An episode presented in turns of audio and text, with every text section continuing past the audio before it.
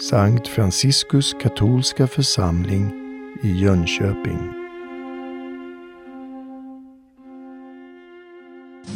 Moder Angelica, som jag brukar ofta citera, hon brukade säga till folk så här att om du andas och har två ben, då är du kallad till att bli ett helgon. Och det är de flesta här, kan jag tänka mig. Ja, ibland kan man ju ha ett ben också om man har råkat ut för någonting. Men i vanliga fall så har man, föds man åtminstone med två ben tror jag. Så kallad till helighet är vi allihopa. En annan kvinna, kanske mer känd för många, Moder Teresa av Calcutta, den heliga Teresa. Hon sa så här, helighet är ingen lyxvara för några få. Det är för alla, för alla kristna. Så det är ingen av oss som kommer under, undan det här kallelsen att bli heliga. Och förresten så är själva ordet på svenska väldigt, väldigt vackert. Helig, det får en att tänka på att vara hel. Den som inte är helig är trasig, det fattas någonting, är inte komplett. Och det är väl det som vi alla försöker att bli. Hela, friska, ja på italienska heter det att vara santo. Då tänker man på sano, frisk. Den som inte är helig är inte frisk. Och det är det vi ska uppnå under den tiden vi får här. Vissa av oss får många år. Jag läste om en farbror som fyllde hundra år för några dagar sedan. Men det är väl inte så många som får så många nådeår. Det finns de som dör mycket tidigare. Men Gud har räknat ut att var och en får den tiden han eller hon behöver. Så ingen av oss kan säga det är orättvist. Varför får fler människor, så att säga, eller många människor, färre år än vad som behövs? Det är ingen av oss som kan säga det. Men det handlar om att Gud har gett oss en bestämd tid, avräknat denna tiden, för att vi ska uppnå det han söker hos människan. Den fullkomliga föreningen med honom. Och den kan man alltså uppnå här och nu. Det betyder inte att man är felfri, så att säga, fri från defekter. Det är inte vad helighet är. Utan heligheten kommer inifrån. Det finns helgon som hade ganska så stora defekter, stora fel. Jag brukar ofta ta upp exemplet på den helige Carlo Borromeo och den helige Filippo Neri som var samtida i staden Rom, den eviga staden. Och när de såg varandra kommande på gatan så gick den ene över på den andra sidan för de ville inte ens hälsa på varandra. För de hade olika åsikter om hur man skulle arbeta och verka i kyrkan. Så de kom inte överens. Men båda två är helgonförklarade. Och det finns andra exempel på helgon som hade ganska så stora defekter. Men kyrkan såg heligheten i dem. Deras strävan att inifrån bara vilja det som Gud ville. För det är ju det som är ett helgon. Att bara vilja det som Gud vill. Ett av våra franciskanska helgon, han var i samma orden som jag, den helige Josef av Cupertino, som var fängslad i många år för sina egendomliga uttryck för helighet. Han flög i luften till exempel, levationer som det heter, och, och det var alla möjliga konstigheter med honom. Och bröderna var ganska så irriterade på honom. Men Josef och Cupertino sa det att, att bara vilja det heliga är redan att vara ett helgon. Att bara, att bara vilja det heliga. Och det sa han efter att han hade hört det eller läst det från den helige Antonius av Padua. Och han tog till sig detta.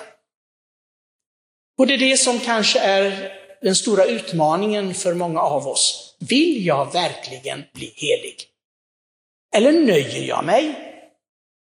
Nöjer jag mig med att vara en medelmåttig kristen?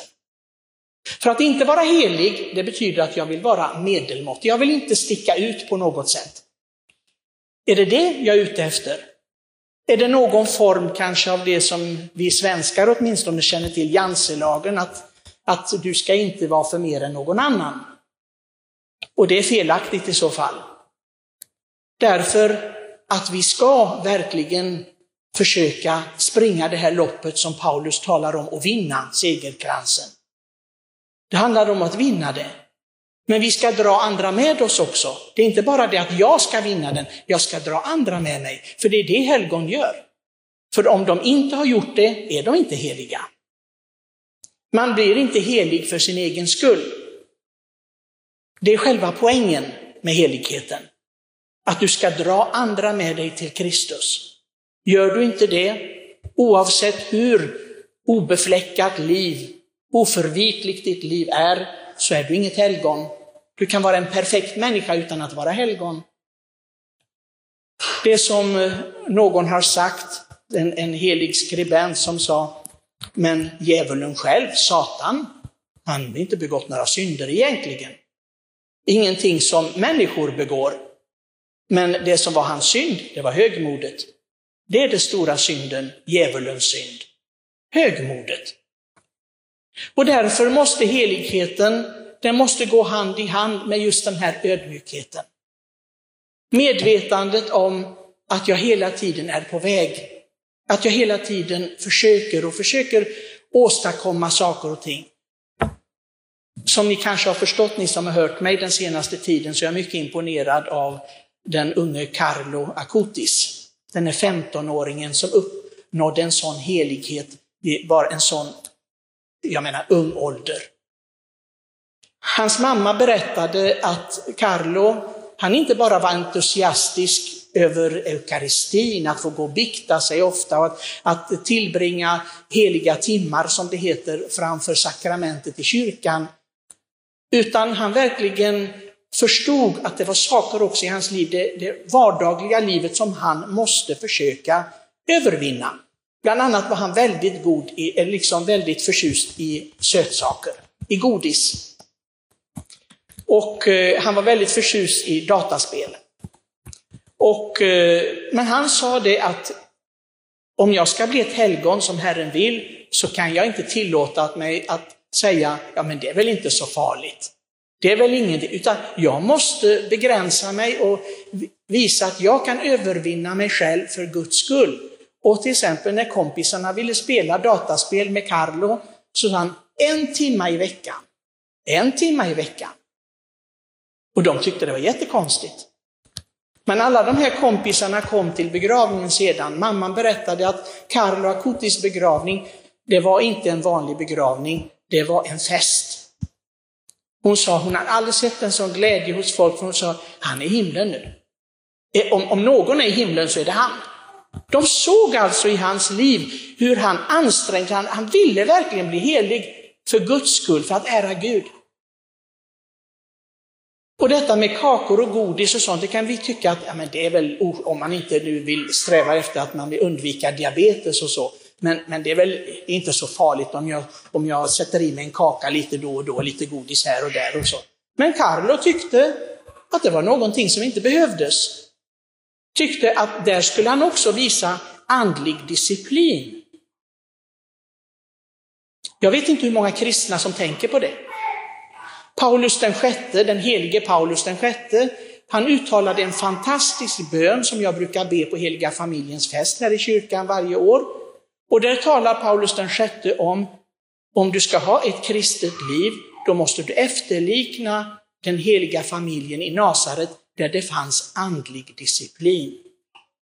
Det var många som inte tyckte om det ordet när påven uttalade det, tyckte, ska vi gå tillbaka i tiden nu och tala om disciplin? Men Paulus den sjätte, han gav sig inte, denne påven som genomförde andra Vatikankonciliet, han sa, utan andlig disciplin så blir det ingenting av vårt kristna liv. Och det är det det är. För när man ser på helgonen, när man läser om dem, när man bekantar sig med dem, så ser, de, ser man den här vänskapen med Kristus, att allting som inte går in i vänskapen med Kristus, det måste bort. Och det är andlig disciplin. Om jag uppmärksammar allt för mycket någonting i denna värld och det som mina behov till exempel, ja då, undan för undan så kommer den här, att det viktigaste i mitt liv är vänskapen med Kristus, det kommer att försvinna, det kommer att svalna. Det är precis som vi ser många gånger i vänskapen mellan två människor. eller till och med tyvärr i äktenskap, där inte vänskapen blir så stark att den övervinner allt. Tyvärr, man satsar inte på det. Jag har tyvärr också flera kompisar som gick in med mig i klostret, skulle bli präster, men de satsade inte helhjärtat. Nej, det var så mycket annat som drog och så, och så försvann de. Lämnade till och med prästämbetet. För jag tänkte om du bara hade satsat, du hade klarat av det med dina fel och defekter. Det är inte det som är det du stupade på, men du ville inte tillräckligt. Du tyckte inte att detta var viktigt nog för dig. Och då misslyckas man i sin kallelse. Och det är därför också många misslyckas kristna att inte bli helgon. Ibland så leker jag med tanken och så, kommer det någonsin att bli någon från Sankt Franciscus församling i Jönköping som blir helgonförklarad? Jag tycker det är en väldigt spännande tanke. Ja, hittills har det ju inte blivit det. Församlingen är upprättad 1950 och jag hoppas att den ska hålla på i många hundra år till innan Herren återkommer i härlighet. Men det skulle vara väldigt roligt om det var någon i alla fall som blev igenkänd av kyrkan som helig. Inte för att det är ett pris i sig, men för att tänka, har vi lyckats här eller inte? Är vi medvetna om vad vi håller på med som församling? Eller är det bara en klubb för att träffas? För att vi ska ha något högtidligt tillsammans, vi ska ha lite roligt tillsammans, vi ska ja, ha någonting meningsfullt att göra lite då och då. Det kan ju inte vara det. För då är det bortkastad tid, för, för åtminstone för mig. Nej, det måste gå ut på detta. Det som vi firade igår, dessa vackra läsningar som handlade om älska Herren din Gud av hela ditt hjärta, av all din själ, av all din kraft, av allt ditt förstånd. Och din nästa som dig själv. Det är det det går ut på. Det var det första budet som Herren gav. Men lyssna Israel, sa Herren. Lyssna, lyssna på detta. Det är det jag vill av dig. Och det fantastiska är att kyrkan har upptäckt dessa tusentals, åter tusentals människor som vi kallar för helgon, som har tagit detta till sig på allvar. De har gjort någonting av det. Det är människor som har sagt, jag ska inte gå först. Det är inte vad jag vill och jag behov av och vad jag står som går först. Nej, vad vill Gud? Vad vill Herren? Och jag ska inrätta mitt liv efter detta och det kommer inifrån. Tyvärr kan man inte börja utifrån. Jag känner personer som säger att jag ska fasta de dagarna och jag ska be de timmarna och jag ska ge det till de fattiga och så. Börjar utifrån, från yttre saker. Och så blir det ingenting, så tröttnar de till slut. Därför att det kommer inte här inifrån. För på alla helgonen ser man att det är någonting som blir bara starkare och starkare hos dem, för glöden finns där inne. Och det frågar jag mig själv också, Pater Josef Maria Nilsson. Har du verkligen den där glöden inom dig? Har du den? Det är lätt att prata om den. Prata det kan alla, nästan alla människor. Det kan man. Det är inte det som är svårigheten. Men att leva det. Men att leva det. Att ha glöden inom sig i alla sammanhang. Och jag säger ofta till människor, när du märker att du är missnöjd med livet, att du är ledsen för saker och ting som egentligen bara kommer att passera, då har du, då har du inte den här glöden. Då har du det inte inom dig. Då måste du jobba på det. Då måste du börja om igen. För helgonen, de visste vad som gällde. Och det vet också vi, om vi bara vill. Alla ni heliga som vi ska åkalla denna afton, be för oss att vi också får den här glöden och brinner av kärlek till Gud och människan så att kyrkan kan erkänna oss bland den ärorika skaran i himlen. I Faderns och Sonens och den heliga Andes namn.